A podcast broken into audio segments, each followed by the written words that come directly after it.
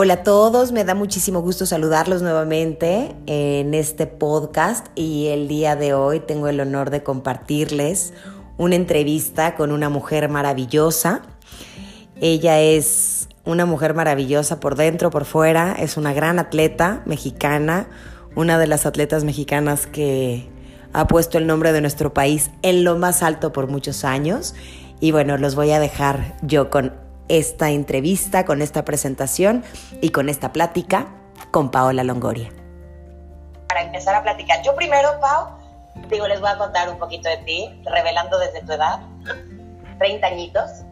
¡Ah!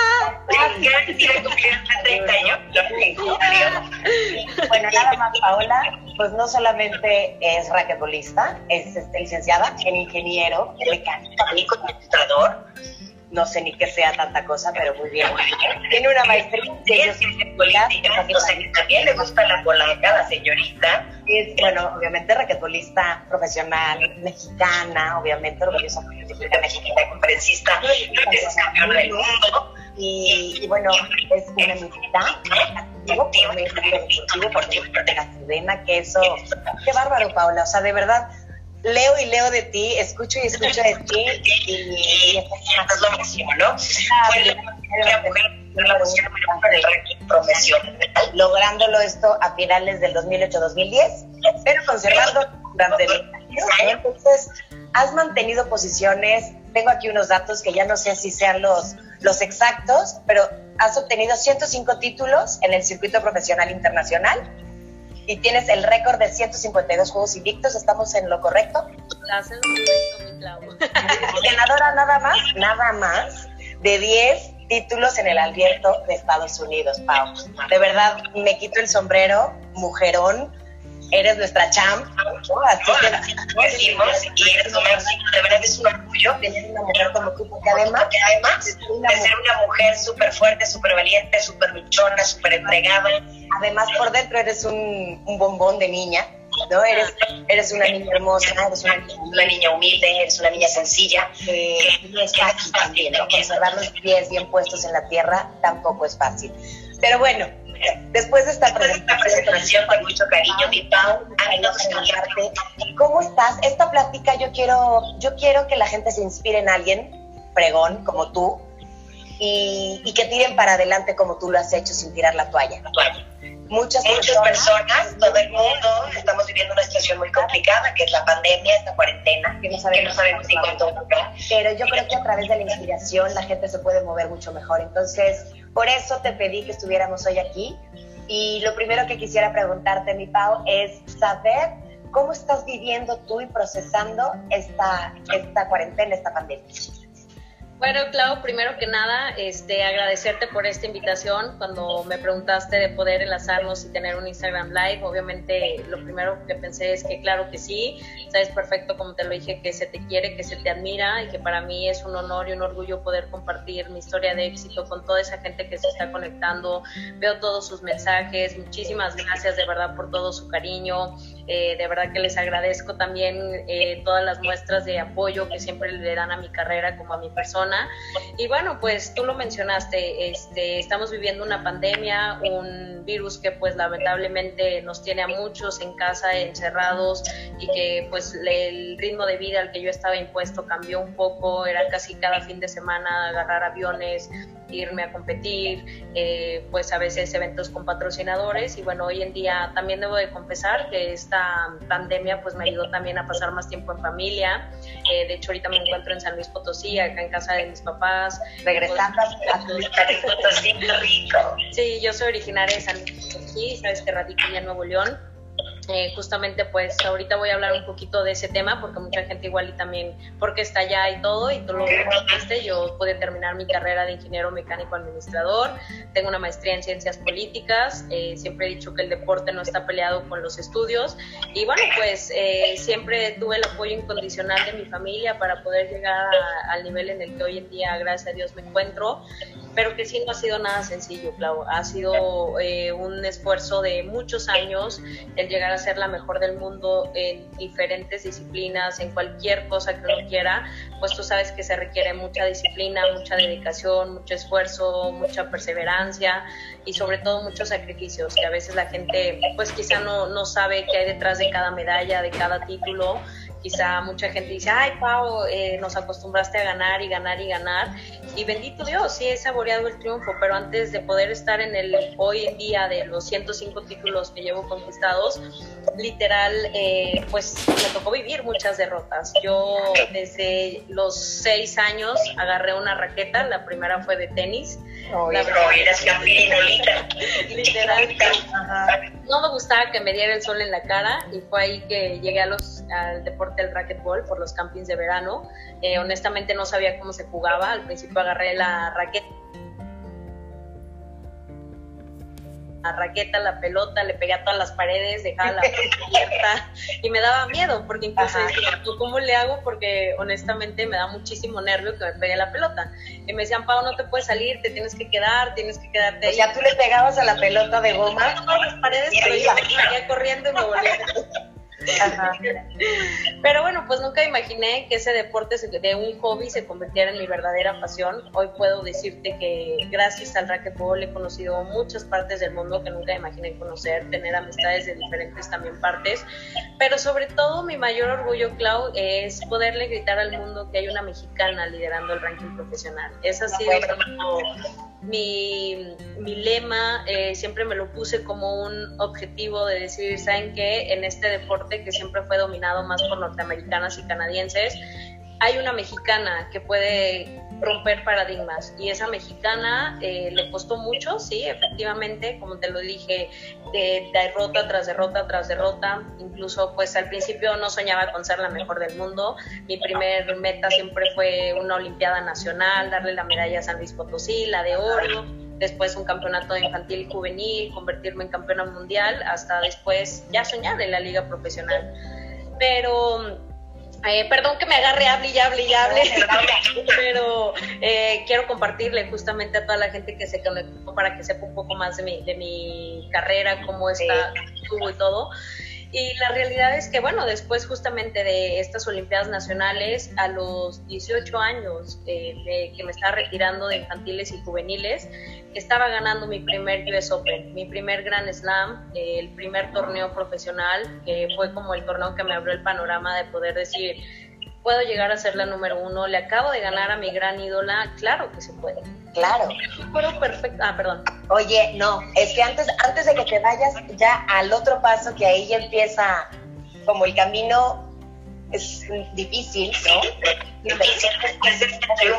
bueno, o sea, tú tenías a tu ídola y le ganaste y te llevaste el US Open, entonces de ahí decides irte a Estados Unidos, pero antes de eso, Pau, a mí me gustaría preguntarte, ahorita la gente está en su casa, y tú ahorita acabas de decir, bueno, pues tú eres este, ingeniera, este, tienes maestría en ciencias políticas, eres raquetbolista de profesión, pero ¿cómo saber, la gente que nos está viendo, ahorita que tenemos un poquito de tiempo y de espacio y estamos un poquito más con pausitas, ¿cómo descubrir nuestra vocación? ¿Cómo encontrar realmente porque la vocación se descubre, ¿no? Entonces hay que buscar, hay que buscar algo que realmente te apasione. ¿Cómo descubriste tú esta vocación del racquetball? Fíjate que, Clau, efectivamente das en el punto importante yo creo que eso ha sido la clave de mi éxito, eh, verdaderamente amar lo que me apasiona y mi pasión es el racquetball. Entonces para mí el estar en una cancha no es un sacrificio, es un privilegio, es poder hacer día con día lo que tanto me gusta y lo que de verdad me pone muy de buenas y eso que pues yo terminé mi carrera y mi maestría y estuve justamente en un trabajo y en el que dije, o sea, sí, perfecto, igual y si soy ingeniera, pero me encanta el deporte, desde chica estuve involucrada eh, a la par del racquetball hice natación, gimnasia, fútbol, básquetbol, fui porrista. Tambolera también. Oye, ¿qué llevas con el fútbol, A los Tigres del Real Madrid. Ándale, eres de los Tigres. Ah, pues es que ya estás allá. Pues allá estoy en mi mater, entonces, pues bueno, la verdad es que mi vocación la encontré desde chica, siempre a la par de la natación, de la gimnasia, del fútbol y del básquetbol, siempre estuvo el racquetball. Siempre me di cuenta que cuando justamente tú me preguntas y me dices cómo la encontraste, realmente disfrutaba ir a jugar racquetball. Me acuerdo que empecé como un hobby de dos días a la semana y después de eso eh, se convirtió en tres hasta llegar a pedirle a mis papás toda la semana que me llevaran a practicar racquetball. Entonces, bueno, pues ya te imaginarás, yo feliz honestamente de poder hacer lo que me gustaba y esta es la parte en la que a veces la comparto en mis conferencias. Yo creo que todos nacimos con un talento, Clau hay que saberlo aprovechar. En mi caso fueron los deportes, en mi caso el racquetball, pero la realidad es que cuando uno le apasiona lo que hace, día con día se va poniendo metas a, corto, mediano y largo plazo, que fue lo que yo hice. Y mi sueño más grande siempre fue poderle literal este, gritar al mundo que había una mexicana como número uno. Entonces fue mi principal reto. Y esa es la parte en la que cada uno está destinado a algo, cada uno tiene su verdadera vocación, cada uno es bueno en algo, en un talento pero también hay que arriesgarnos día con día a saber cuál es ese talento, cuál es esa vocación. Yo creo que voy y me encuentro con mucha gente, con muchos jóvenes que me preguntan, oye, es que yo quiero ser, eh, no sé, el mejor futbolista. Ay, ¿qué estás haciendo para lograrlo? Bueno, es que todavía ni siquiera se puede una pelota. ¿Cómo? Entonces, esa es la parte en la que, no sé, o sea, a esta parte es a la que voy de, a ver, define tu talento, define cuál es tu vocación, define cuál es tu objetivo y en base a eso haz un plan, ahora sí como quien dice, de pues de vida un proyecto de vida, exactamente. Un proyecto de vida, en mi caso, pues fue así, fue, ok, el racquetball, estuve en el tenis, natación, gimnasia, digo que fui hasta porrista y todo, pero siempre el racquetball fue el deporte que más me importó. Entonces, a partir de ahí yo empecé a ver, quizá ya no como un hobby, sino como una pasión y justamente empezar a desarrollar ese proyecto de vida que quería llevar el día de mañana, pues a ser la mejor del mundo. Claro. Oye, Pau, esto, esto que dices es muy cierto, ¿no? Y a mí me gustaría ahorita que les comentaras a, las personas qué podrían hacer para que ellos realmente descubran, ¿no? Alguna vocación, porque yo creo que tenemos varias, ¿no? Entonces, nuestra vida va cambiando, nosotros vamos cambiando y podemos irnos descubriendo y redescubriendo a nosotros mismos.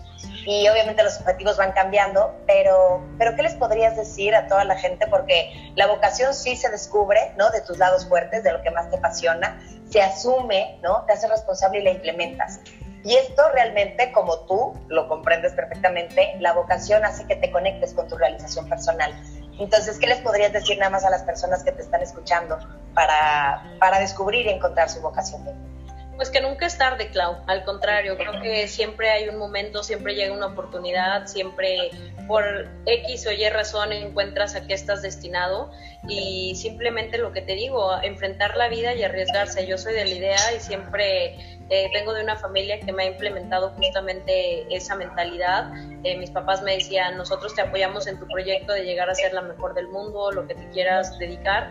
No dejes de estudiar, pero si vas a entrar de lleno a este deporte del racquetball, entrale al 100%, no a medias, no de que hoy sí voy a entrenar, hoy voy a descansar, hoy me quiero ir con mis amigas, no, la viví porque empecé desde los seis años con una raqueta, a los siete ya estaba en un campeonato eh, infantil juvenil nacional y pues ya había calificado mi primer mundial a los ocho años. Entonces, bueno, imagínate, me tocó vivir la parte en el que me perdía los 15 años de mis amigas, en el que desde chica quería salir a las fiestas infantiles y a veces no podía porque yo ya empezaba a ver un proyecto de vida en el racquetball.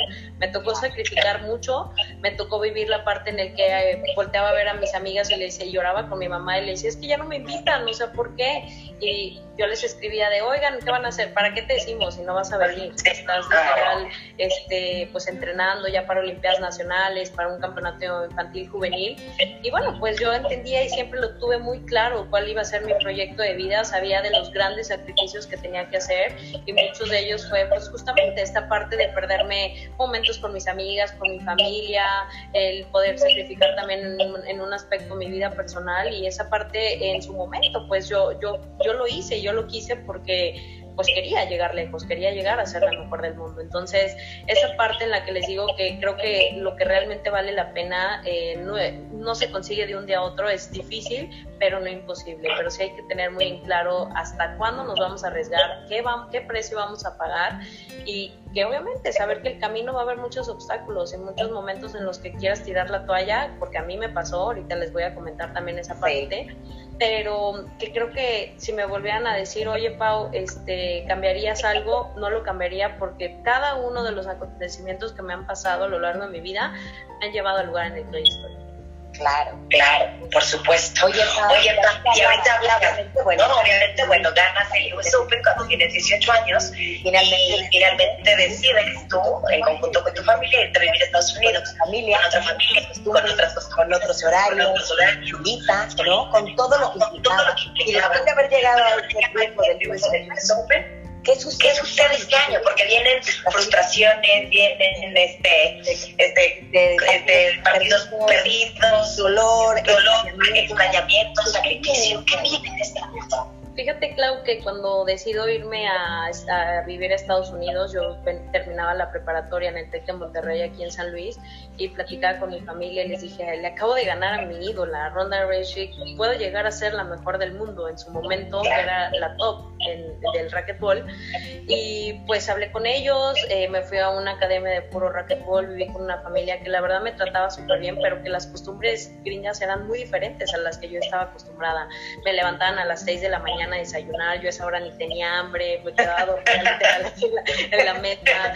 Yo hablaba y le decía a mis papás, es que no puede ser posible, o sea, me la paso desayunando, comiendo y cenando racquetball, o sea, sí me encanta, sí sé el precio que tengo que pagar, pero creo que es demasiado. Y, y sí me pasó la parte en el que me sobreentrené, en el que estando allá en Estados Unidos eh, no ganaba, después de ganar un US Open llegué casi a dos, tres finales, o sea, nada más, de casi todo un año.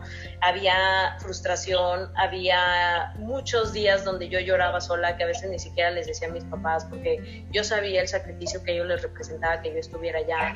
Eh, momentos donde ni siquiera tenía hambre porque pues me la vivía entrenando, lo único que quería era, lejos de comer, era dormir, tener un tiempo para descansar, que mi cuerpo se recuperara. Y bueno, pues entendí que todos los grandes sacrificios en algún día pues iban a dar el resultado que yo tanto soñaba y anhelaba. En su momento eh, sí quiero compartir que uno de mis grandes ídolos es Michael Jordan y yo tenía una psicóloga que me apoyó en esa parte en el que me, me decía, oye, te recomiendo el libro de mi filosofía del triunfo, que de verdad se lo recomiendo mucho, que es un libro que no solamente habla del deporte, habla de muchas cosas que lo puedes implementar en tu vida y dentro de ellos es el cómo ser un líder, el cómo no tenerle miedo al fracaso, el cómo trabajar en equipo.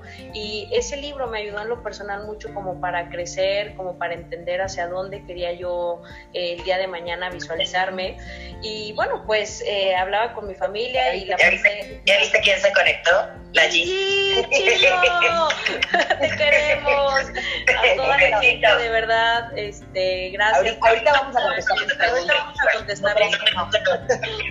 Y te comentaba, Clau, entonces que estando allá, pues yo le marcaba a mis papás y mi mamá era la parte de no, va tranquila, no renuncies, eh, cualquier, todos los deportistas que tú admiras, eh, la carrera no fue de un día a otro, no lograron el éxito de un día a otro, por favor no tires la toalla, nosotros te queremos aquí, te apoyamos y todo. Y mi papá era todo lo contrario, era yo no te mandé a sufrir, ya regrésate, ahí está el bonito del Mi papá apapachándote, y mi mamá fue la ruda y mi papá era de no, yo no te quiero ver sufrir, yo no te mandé a eso, yo la verdad, eh, por mí ya regrésate y, y, que estemos aquí todos en familia.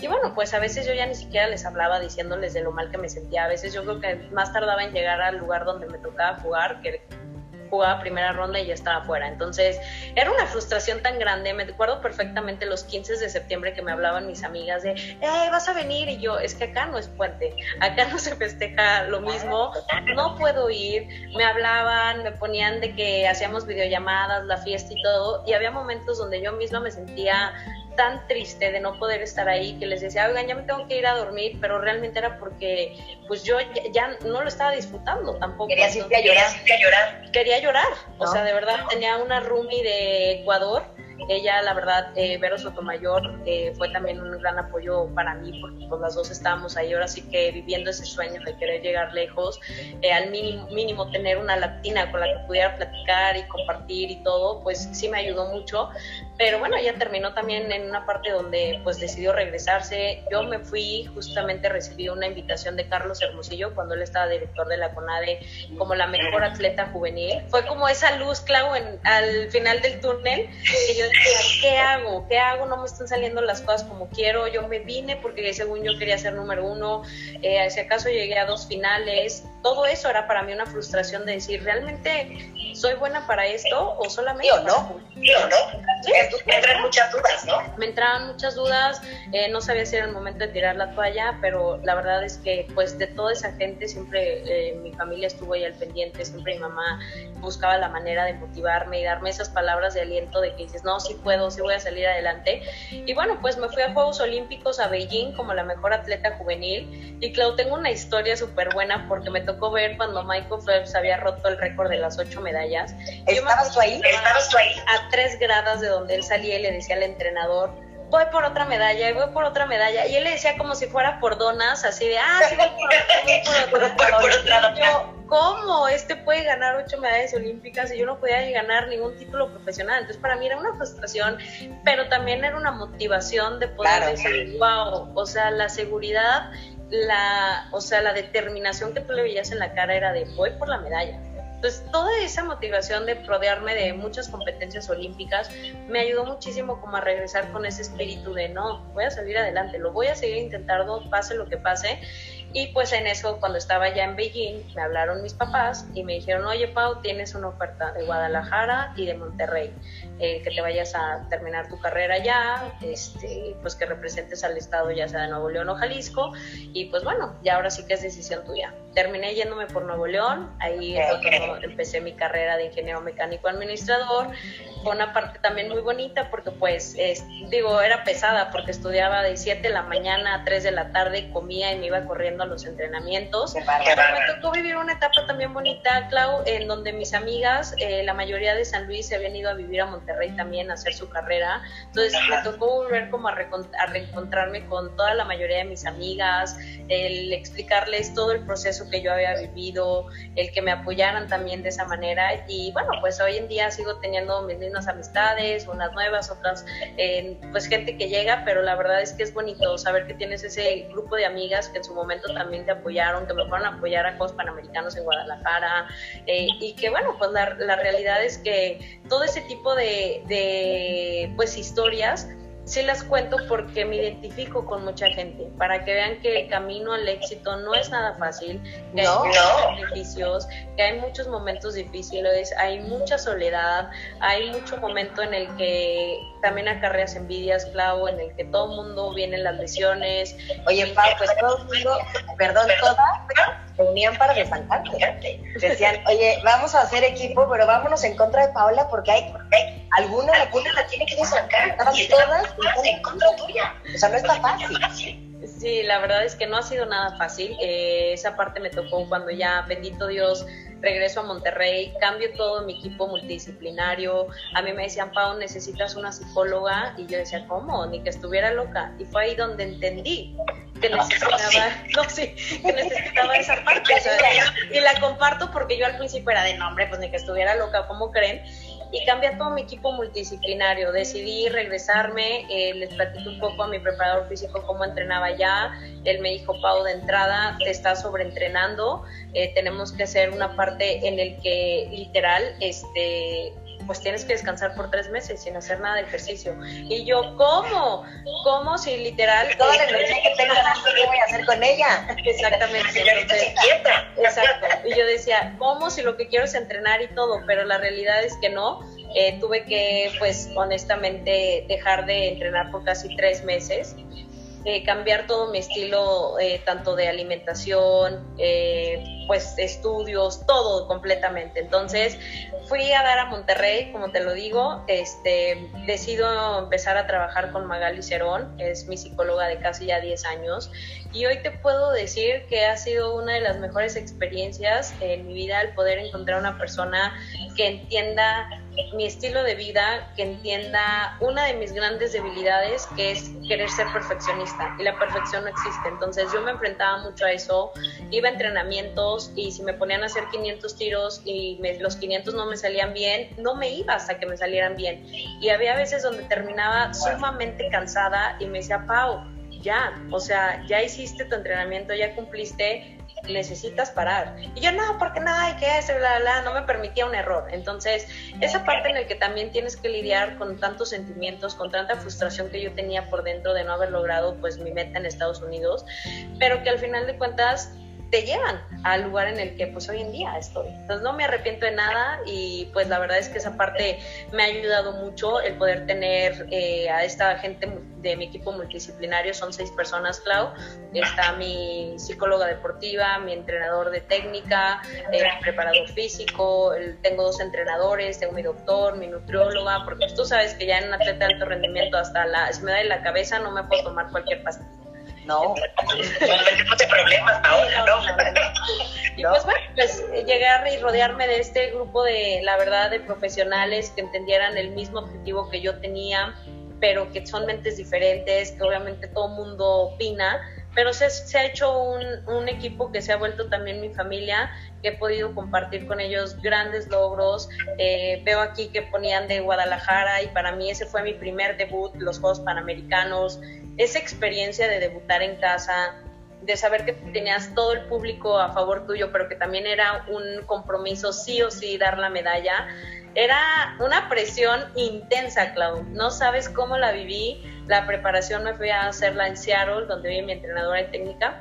Ajá. Y era intensidad de entrenamientos por la mañana y por la tarde y que no me puedo equivocar y que tienes que hacer eh, cierta visualización y que tienes que bloquear a toda la gente que va a estar ahí porque vienen los nervios. Entonces, bueno, pues son experiencias padres que al final de cuentas pues uno va día con día viviendo y que hoy en día pues también me ayuda para la experiencia en el tour. Claro. Oye, hablas, hablas de estos momentos de frustración, de este momento del día a día, de este momento de rodearte de un buen equipo ahorita estamos igual, ¿no? hay frustraciones, hay muchas emociones. Emociones como tú las has tenido en tu vida, en tu trayecto. Hay este, frustraciones, hay tristezas, pero tenemos un equipo que es nuestra familia. Sí, pero, pero de repente con la familia también estamos del chongo, ¿no? O sea, ¿qué, podemos decirles a la gente en esta situación?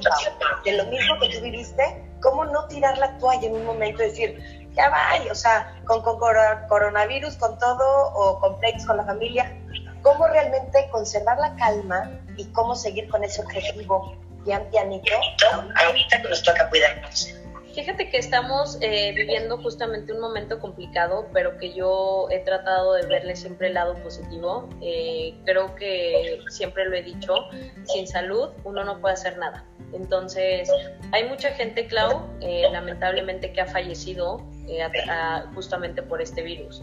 Hoy en día, los que estamos, bendito Dios, en casa y que tenemos salud, debemos de dar gracias a eso dar gracias a Dios que tanto nuestros familiares como nosotros no lo tenemos y que lo más bonito es tener vida. Y fuera de eso, creo que cualquier cosa es mínima a lo que representa el tener vida, el tener salud. Eh, ¿A qué, les puedo sugerir? Eh, ciertas actividades que sí me han apoyado, me han ayudado a mí mucho. Yo nunca me había metido a la cocina y la verdad es que hoy en día eh, tampoco soy la mega master chef. Pero estás preparando para cocinar. estoy preparando. estar muy contento. Va a estar, lo vamos a poner ahí con el, con la panza contenta. Claro. Pero no, o sea, la verdad, eh, voy a un poco el tema de meterme un poco a la cocina, leer un buen libro, eh, hago a veces mis, mis meditaciones con mi psicóloga deportiva, no he podido tener eh, manera de jugar el deporte que tanto me gusta, que es el racquetball, eh, veo los, los partidos de mis competencias pasadas, me ha ayudado un poco para seguir estudiando un poco a mis jugadoras, en este caso a las contrincantes, y bueno, pues también he aprendido a entrenar desde casa de diferente manera, lo he hecho con justamente ejercicios funcionales, entreno dos sesiones al día, una por la mañana y una por la tarde. Mis entrenamientos están durando alrededor de dos horas eh, funcionales, donde hago circuitos de 30 segundos, descanso 15, eh, cuatro circuitos de cuatro ejercicios.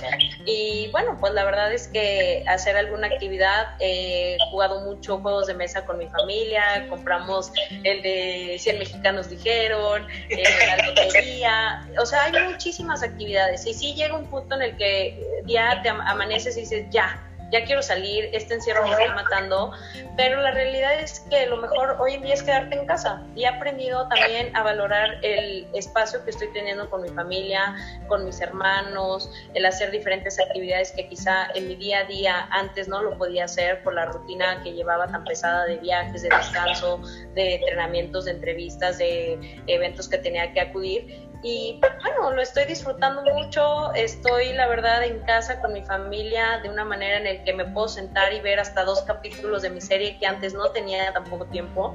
¿Cuál estás viendo? Ay, estoy súper bueno, obviamente la del último baile, la de Michael Jordan, porque te digo que yo lo amo. Ay, esa la tengo que ver, la voy a empezar a ver. La tienes que ver, Clau. Y estoy muy picada con mi mamá con la del dragón. Literal, nos hemos visto varias películas, pero ahorita la serie del dragón la estamos viendo mucho. Y nos ha apoyado la verdad, son cosas que a veces, la verdad, yo sí los valoro mucho porque no tenía tanto tiempo de hacerlo en familia, eh, poderme a sentar y jugar juegos de mesa. El, me tocó el cumpleaños de mi mamá y hoy en día, hoy justamente cumple mi papá, al poderlos festejar aquí en persona. Gracias, mi Clau, de manera diferente. Pues son cosas que obviamente hay muchas, muchas actividades que hacer y que sí va a llegar un día en el que todos nos agarremos del chongo, pero tenemos que saber lidiar, tenemos que saber, eh, pues justamente llevar día a día esta actividad de a ver qué voy a hacer, qué quiero mejorar. El día de hoy, por ejemplo, yo planeo mucho de que digo, ay, bueno, mañana quiero aumentarle un poquito más a mi rutina, mañana quiero trabajar más con ligas, mañana voy a hacer más de circuitos de pierna mañana voy a hacer más visualizaciones en cuanto a, cuando compito. Eh, entonces, ese tipo de cosas también me ayudan como no estar pensando y te lo juro que hoy en día se me están yendo tan fácil y tan rápido los días que a veces sí me volteo y digo, ya quiero competir, es lo que más extraño, poder jugar en cancha, pero también digo, bueno, me lo estoy tomando como un descanso, nunca había tenido de verdad tanto tiempo así. Oye, ¿y el novio? ¿Dónde está el novio, El novio lo dejamos perfectamente. Pues es que él no tiene cuarentena, mi Clau. Él sí sigue trabajando. Él, pues, es ingeniero civil, entonces andan en muchas, tú sabes, plantas y construcciones y todo. Entonces, pues, lo dejamos por allá, pero pues también hemos tenido que lidiar con esa parte porque pues nunca nos habíamos separado tanto tiempo y pues hoy yo estoy acá en y él está allá en Monterrey.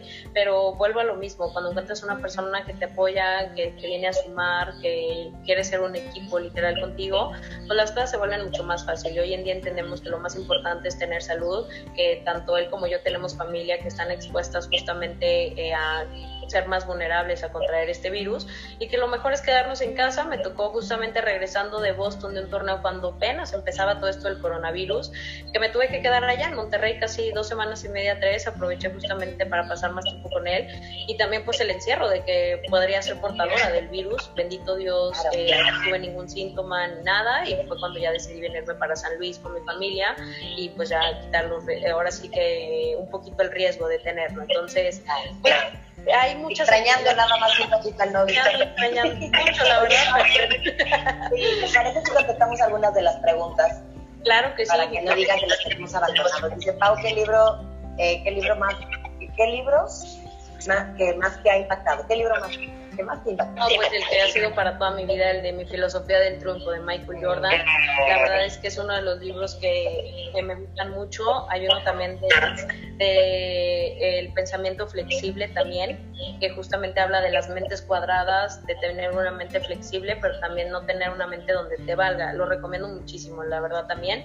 Es un libro que, que también me ha gustado mucho. Y bueno, pues ahora sí que hay muchas cosas que en lo personal este, me han ayudado en esta cuarentena y una ha sido justamente los libros, otra las series, otra los juegos de mesa, el visualizar también que estoy en competencia, eh, quizá puede sonar un poco loco, pero hice una terapia, una terapia con mi psicóloga deportiva de justamente imaginarme estar en casa, eh, pero jugando como si estuviera dentro de una cancha podría compartirla, pero es muy, tenía que poner a todos en modo meditación y la verdad es que no, estamos dormidos ahorita. Pero bueno, brevemente, porque, porque el tema de la visualización, ¿no? Por supuesto que dicen que si tú visualizas e imaginas las cosas con la mente, las estás creando. Exacto. Es parte justamente de eso. Este, la verdad es que sí, por mi psicóloga me dice y mi entrenadora de técnica, las dos coinciden mucho con esto, en el que si visualizo mucho el movimiento de cómo estoy haciendo la selección de tiros, de cómo estoy jugando, de cómo estoy parando, efectivamente cuando yo regrese a competencia, cuando regrese ya por fin a entrenamientos, ese movimiento se lo estoy dando a la mente, lo estoy recreando día con día y quizá no va a ser tan complicado regresar a jugar o regresar a competir al nivel en el que estaba. Sí puedo decirte que no puedo hacer maravillas de llegar a decir, ya, no pasó nada, pero sí me puede hacer el proceso mucho más sencillo. Sí, por ahí también hay un libro de Joe Dispensa que se llama Deja de ser tú, y habla precisamente de esto, ¿no? De cómo alinear ¿no? el tema de la mente para que realmente sigas trabajando. Entonces, bueno, pues de alguna u otra manera estás dentro de la cancha. Sí, la verdad es que la mente es muy poderosa y los, los pensamientos que tú le mandes a tu mente, el último pensamiento que tú le digas, sea negativo o positivo, es el que va a guardar. Así que yo les recomiendo siempre decretar cosas positivas, siempre traer, sí, sí, no puedo decir que todo el tiempo diga, ay, Paula todo el tiempo está positiva, no, la realidad es que no, pero sí puedo decirte que cuando me viene un pensamiento negativo, tengo la orden de mi psicóloga de contestármelo con uno positivo, que mi mente registre el último pensamiento que sea positivo y eso es lo que me ha ayudado muchísimo. La verdad es que creo que honestamente la mente es tan poderosa y puede, yo soy de la idea que si pasa por tu mente, puede pasar en tu vida. Sí, seguro. Por aquí dice Hugo, ¿qué te motiva a no cansarte de ganar o perder inspiración? Uy, pues te cuento que mi mayor inspiración y motivación es saber que muchos de mis contrincantes quieren mi lugar, eh, voltear un poquito atrás y decir todo lo que me costó para llegar al nivel en el que estoy, en el lugar en el que hoy en día, gracias a Dios, me encuentro y que no me gustaría perderlo de un día a otro. Sé la competencia, eh, la verdad es que respeto a cada una de las contrincantes, sé que todas quieren ese lugar, que todas se preparan día con día al igual que yo y que hoy en día que he estado del otro, de las dos lados de la moneda, porque antes no era número uno y hoy en día que sí lo soy, saber todo el trabajo que me costó estar ahí, pero saber que el día que yo me quiera retirar y colgar así que la raqueta, decir me voy eh, como número uno, ese es uno de mis principales retos como el finito, como el finito López que colgó sus guantes. Invicto, mi Pau. Oye, por acá dice Linda Carrasco. Dice Linda Carrasco, una amiga. ¿Qué música te gusta para hacer ejercicio? Uy, la verdad es que me gusta de todo tipo de música. Lo único que no puedo escuchar es metálica, todo el heavy metal no puedo cuando estoy entrenando y tampoco cuando estoy así, eh, pues ahora sí que en viajes o algo. La verdad es que no soy más de pop, la verdad, en español, pero sí me gusta mucho también eh, la música electrónica, más para entrenar, el reggaetón, todo eso. La verdad es que soy mucho del top 50 de México, así que escucho de todo para estar ahora sí que al día. Eso lo pones. ¿Mande? Hace ratito se unió por aquí hace ratito se unió por aquí la Josta, que también nos ah. mandaba besos a las dos. Ah, le mando besos con ella. Fíjate que le enseñé también cómo eh, a jugar y todo, y bueno, la verdad es que he tenido experiencias también con, mucha gente también eh, de, cantantes y todo, actores, y que los llevo a hacer el racquetball y todo, y que es divertido. pues bueno, otra mujer que queremos y admiramos también. Ay, sí, la mamá le mandamos un beso. ¿Cómo va tu hombro, Pau? Mi hombro mucho mejor, eh, gracias a Dios este descanso ahora sí que obligatorio me ha ayudado muchísimo pues a fortalecer más mi hombro, es una de las rutinas que las que también me estoy enfocando mucho a tratar de fortalecer la mayoría de las lesiones en las que estaba teniendo problemitas los últimos meses. Y bueno pues mi hombro súper bien, no puedo librarme de la cirugía pero sí la puedo alargar y eso me ha ayudado mucho también esta cuarentena a fortalecer fuerte ese manguito rotador. Oye, yo también, yo también anduve con ese tema, pero bueno, tú siendo deportista de tus rendimientos, esperemos que pronto estés muy bien. Oye, yo, yo me voy a despedir de, para que vayas para que vayas con tu señor padre a seguir festejándolo, para que puedas eh, con festejar y, de verdad te agradezco muchísimo el haber, estado compartiendo aquí algunas anécdotas, el ser inspiración para muchas personas, porque yo creo que en esta vida necesitamos, así como tú te inspiraste de Michael Jordan, yo me inspiro de ti y mucha ah, gente nos inspiramos de, de, gente, de, gente tan pregona como tú dices por aquí. ¿Tienes alguna para promocionar? dar visibilidad al racquetball, algo más técnico. Sí, Clau, este, justamente eh, estoy por crear, eh, eh, a nada estaba de abrir mi primera escuela pública aquí en San Luis Potosí, en las canchas. El tema del coronavirus, la verdad es que, bueno, por algo pasan las cosas. Ya habíamos firmado el acuerdo con la Secretaría de Educación Pública para que en varias escuelas de San Luis la clase de educación física sea una de racquetball. Y seguimos con este tema ya pasando pues todo esto de la pandemia. Regresaremos con este proyecto. A mí me encantaría dejar ese legado que tanto me ha dado el racquetball, que el día de mañana no pase como lo ha pasado en otros deportes como Ana Guevara, Lorena Ochoa, Soraya Jiménez, dejar justamente ese legado de decir el día que Paola se retire vienen muchísimo más raquetbolistas, que si mi deporte estamos luchando para que sea disciplina olímpica, estoy muy segura que lo vamos primero Dios a lograr, eh, pues que el campeón o la campeona olímpica salga de mi escuela, es mi mayor motivación, es ese legado que le quiero dejar a mi deporte, es trascender eh, también en cuanto al deporte. Y el día de mañana, pues tú lo mencionaste, tengo una maestría en ciencias políticas, me encantaría dirigir la CONADE, me encantaría estar ahí al frente eh, del deporte mexicano, creo que hay muchas cosas que se pueden hacer, cambiar un poco el chip donde cuando uno ya llega a ser el mejor o la mejor es cuando hay apoyo, hay que apoyar desde el inicio, sabemos que hay mucho talento allá afuera y que bueno, pues eh, justamente al rubro del deporte es al que no se le debe de quitar y pues al contrario, siempre hay algo que apoyar, siempre hay algo que mejorar, siempre hay algo que dejarle a las nuevas generaciones. Y justamente a toda la gente que hoy en día este, nos eh, escucha y se conecta con nosotros, es darles ese mensaje de que así como yo puedo, ustedes también pueden, que se atrevan, que hay que arriesgarse, que hay que salir día con día a ahora sí que luchar por nuestro reto, por nuestro objetivo, por nuestro sueño. Y bueno, pues eso es lo que yo hago día con día, una mayor motivación, siempre ver el lado positivo, siempre saber que se puede llegar más lejos. Me puse un récord de los 152 partidos en Victa, eh, duré tres años, ocho meses. Eh, todo salió porque el número uno de hombres declaró, él tenía 127 partidos consecutivos, que ninguna mujer y que mucho menos eh, latina lo iba a hacer. Hoy en día, justamente refrendarle que, las mujeres, que las mexicanas y que las latinas podíamos hacerlo. Entonces, para mí fue un gran reto, me tocó sufrir mucho para poder llegar a ese récord, pero hoy en día puedo decir, bueno, quiero dejar eh, cada vez más alto mis números, mis títulos mundiales, mis títulos panamericanos. Estuve el año pasado en Juegos Panamericanos en Lima, Perú, me convertí en la máxima medallista en Juegos Panamericanos. Estoy representando a México en la Comisión de Atletas del Panam Sports, justamente donde todos los atletas eh, del continente, pues ahora sí que americano, eh, podemos apoyarlos, poder, podemos hacer una visión. Y bueno, pues esa es la cosa que justamente le quiero dejar al deporte y no nada más el racquetball, sino a nivel eh, deporte mexicano, ese legado que Paola Longoria. A partir del deporte he podido emprender, porque lo tengo que decir, Clau, eh, yo tuve mi línea de ropa hace siete años, Tuve... Sí, además eres empresaria, o sea, eres una mujer para hacer muchas cosas, mi Pau, eres admirable en todos los terrenos. Tu, tu línea de ropa, tuve mi línea de ropa. Eh, hoy en día soy la única mexicana y latina que tiene su línea de raquetas con la marca Head, como la tenía Sharapova y Djokovic. Eh, estoy con mi segundo modelo. Estoy por lanzar una línea de lentes también, justamente con mi novio, que próximamente le vamos a pasar ya toda la. Yo pensé que próximamente le vamos a hacer. ya va a revelar la noticia ahorita. Pues son proyectos. Muy bonita pareja. ¿eh? Ay, muchas gracias. Muy bonita pareja.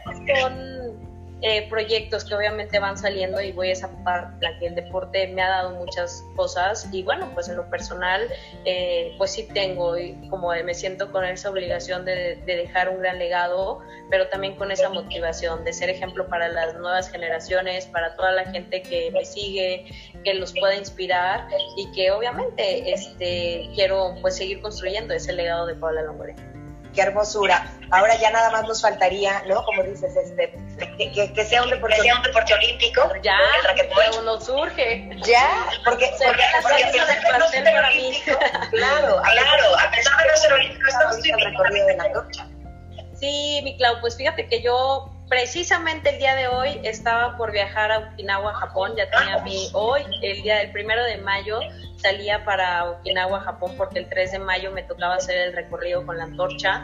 Este, obviamente para mí representaba un gran reto y una gran satisfacción el que tantos deportes, tantos deportistas voltearan a ver eh, a Paola, un deporte que no es olímpico y que obviamente eso para mí representa algo tan bonito y tan importante decir, creo que todo lo que sacrifiqué, todos los obstáculos han valido la pena, estoy en el lugar en el que gracias a Dios trabajé por muchos años, tengo el Premio Nacional del Deporte, que ese es un premio que para mí significaba algo importante. Eh, admiro muchísimo la carrera, la carrera de Loreno Ochoa y me tocó cuando se lo estaba dando el presidente y me acuerdo que estábamos en la sala de tu casa y le dije a mis papás, yo un día me voy a ganar ese premio. Lo gané en el 2010, el año del Bicentenario y ese, ese día en el que yo iba para justamente Japón a dar un juego de exhibición, prendo mi teléfono, llego a Los Ángeles y miles de mensajes de eres la mejor deportista de México, ganadora del Premio Nacional del Deporte. y, decir, wow, o sea, todo lo que uno sueña, todo lo que uno anhela se puede lograr. Y por eso comparto este tipo de anécdotas para que la gente vea que, que justamente, o sea, se pueden lograr cosas, que se puede trabajar, que se puede soñar y que obviamente lo puedes hacer realidad.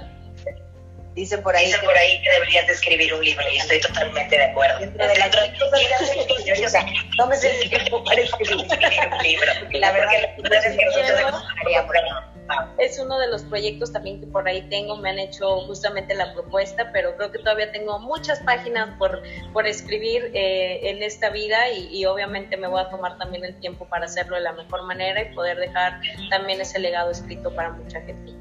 Ay, mi Pau, pues bueno, yo te agradezco muchísimo estos minutos, casi hasta ahorita de haber estado platicando contigo. Es un agasajo platicar contigo porque eres una reina, por dentro, por fuera. Eres guapísima, eres muy linda persona, eres una campeona en todos los sentidos. Y gracias, gracias por adelante, por darnos estas palabras y por motivar a toda la gente que se une aquí contigo en este live. No, muchísimas gracias, mi Clau. Sabes perfectamente que de verdad sí te admiro muchísimo, que me encanta que eres una mujer súper luchona, que también ha salido adelante, que me encanta estar aquí contigo platicando y teniendo este tipo de, pláticas tan, tan bonitas que hasta te sientes y hablo y hablo y hablo y, me hace sentir, la verdad, eh, pues muy acogedora y poder compartir con toda esta gente tan bonita también que se conectó y que nos ha dejado mucho muchas muestras de cariño a ambas. La verdad es que sí les agradezco el tiempo y el apoyo y el que se hayan conectado. Eh, de verdad que, también se les admira mucho. Desearles que todas sus familias y ustedes estén bien.